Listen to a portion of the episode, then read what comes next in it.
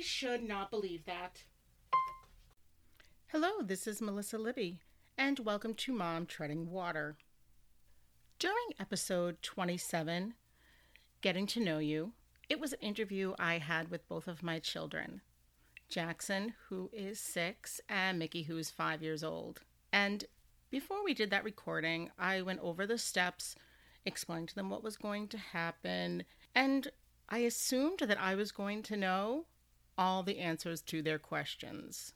But I did have an awakening. There were things I didn't realize about my kids.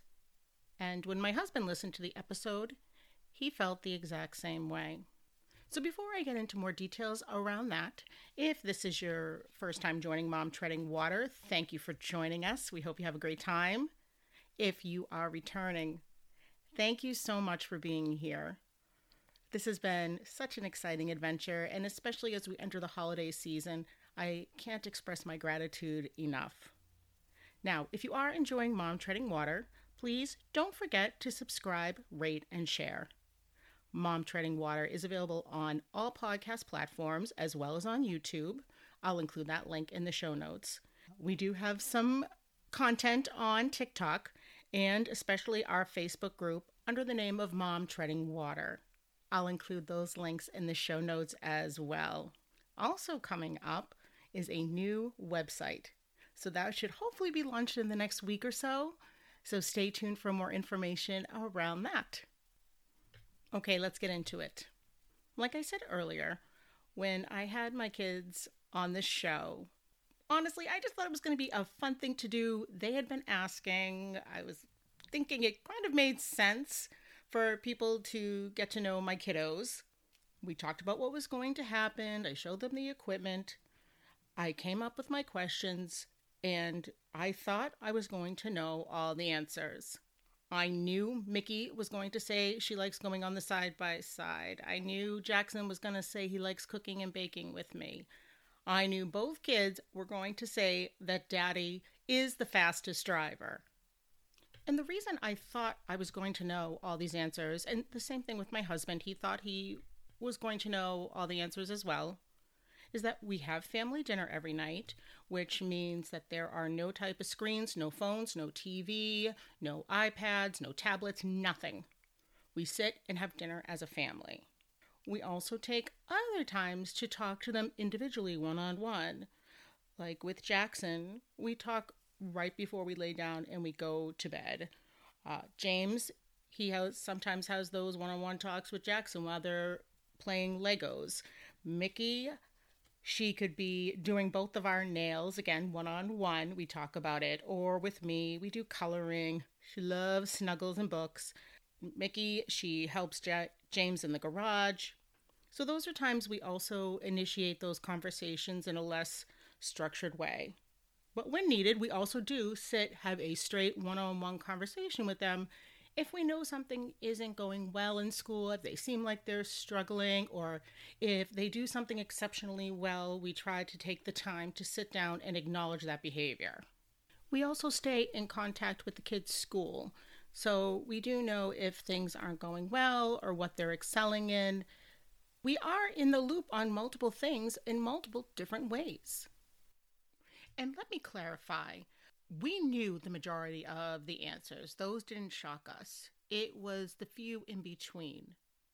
For example, when Jackson said that he doesn't necessarily like going on the side-by-side or the extent of which he doesn't like it. We knew it wasn't his favorite thing to do, but we didn't know. It almost borders on a disdain, I think. When Mickey said that in the morning when I'm having a cup of coffee, that she can feel some frustrations when I say, let me have one more cup, and then I maybe pour a little bit extra into that cup. I act like they don't know what I'm doing. They know exactly what I'm doing. Both of them, when they commented that they wish I would play with them a little bit more. And yes, to an extent, they need to understand that I have other responsibilities. And if you listen to the episode, I did try to explain that to them. But regardless of the reason, those are still their feelings. That is still their perception. Even if I can't completely change that because there's still responsibilities that need to be completed. I need to have an awareness about it and try a little bit harder. Maybe there are places where I'm doing something else that I could be engaging with them more. And we do a lot of things as a family. We read books constantly, whether we're coloring or doing an impromptu dance party. We go for family hikes. We do cooking and baking and board games. Sometimes we play Wii. Some nights we even do uh, make your own pizza, watch a movie night. Where I think I might be missing the boat a little bit is that, yes, they have fun during those activities, but those are things either my husband or I like to do as well. So am I asking them, or are we asking them, what they want to do? I don't play Legos with my son very much. A little bit. I'm just not as good at it as my husband, or my husband is just more int- engaged in that. Or with my daughter, playing more pretend and make-believe. She loves to play family with the babies and take care of them. When they go to school in the morning, I tuck her babies into her bed. Usually I'll prop a book there or a bottle or a passy. And she thinks that's the greatest thing when she gets home. So maybe I need to take that at a different level and engage with her more doing that, because that is what she enjoys doing. One of the ways that we're going to know those details is by asking more in-depth questions. We do ask questions, but typically at dinner it's, how was your day? Did you have fun? What did you do during your day? Who did you play with? What did you do at recess? Did you have any specials today? The questions that we need to be asking are more like what I did during the interview, something that's a little bit more in depth, and asking them periodically, because kids change, people change, their interests change as they grow. I'm making some tweaks on the questions that I asked during that interview, so it's something we can do a little bit more periodically to make sure that we're knowing our kids the best way possible. We're not perfect. We're not going to get everything right. We are totally going to miss something. And that's just part of being a parent, being human. We're all imperfect in our own way, and that's okay, as long as we're continuing to learn.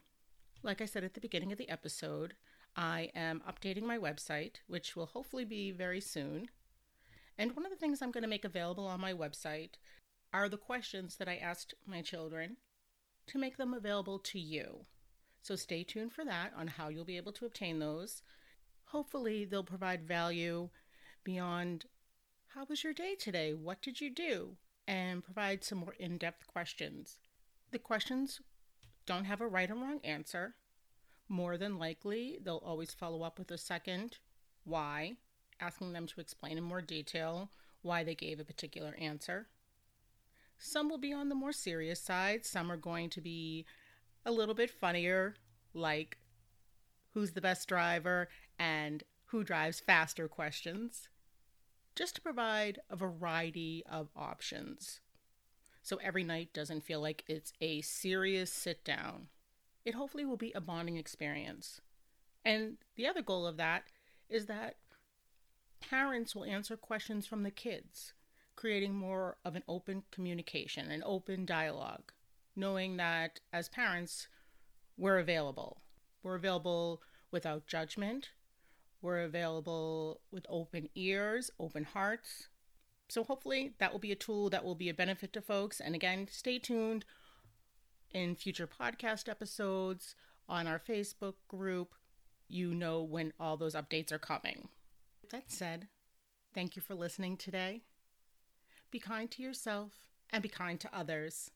And until next time.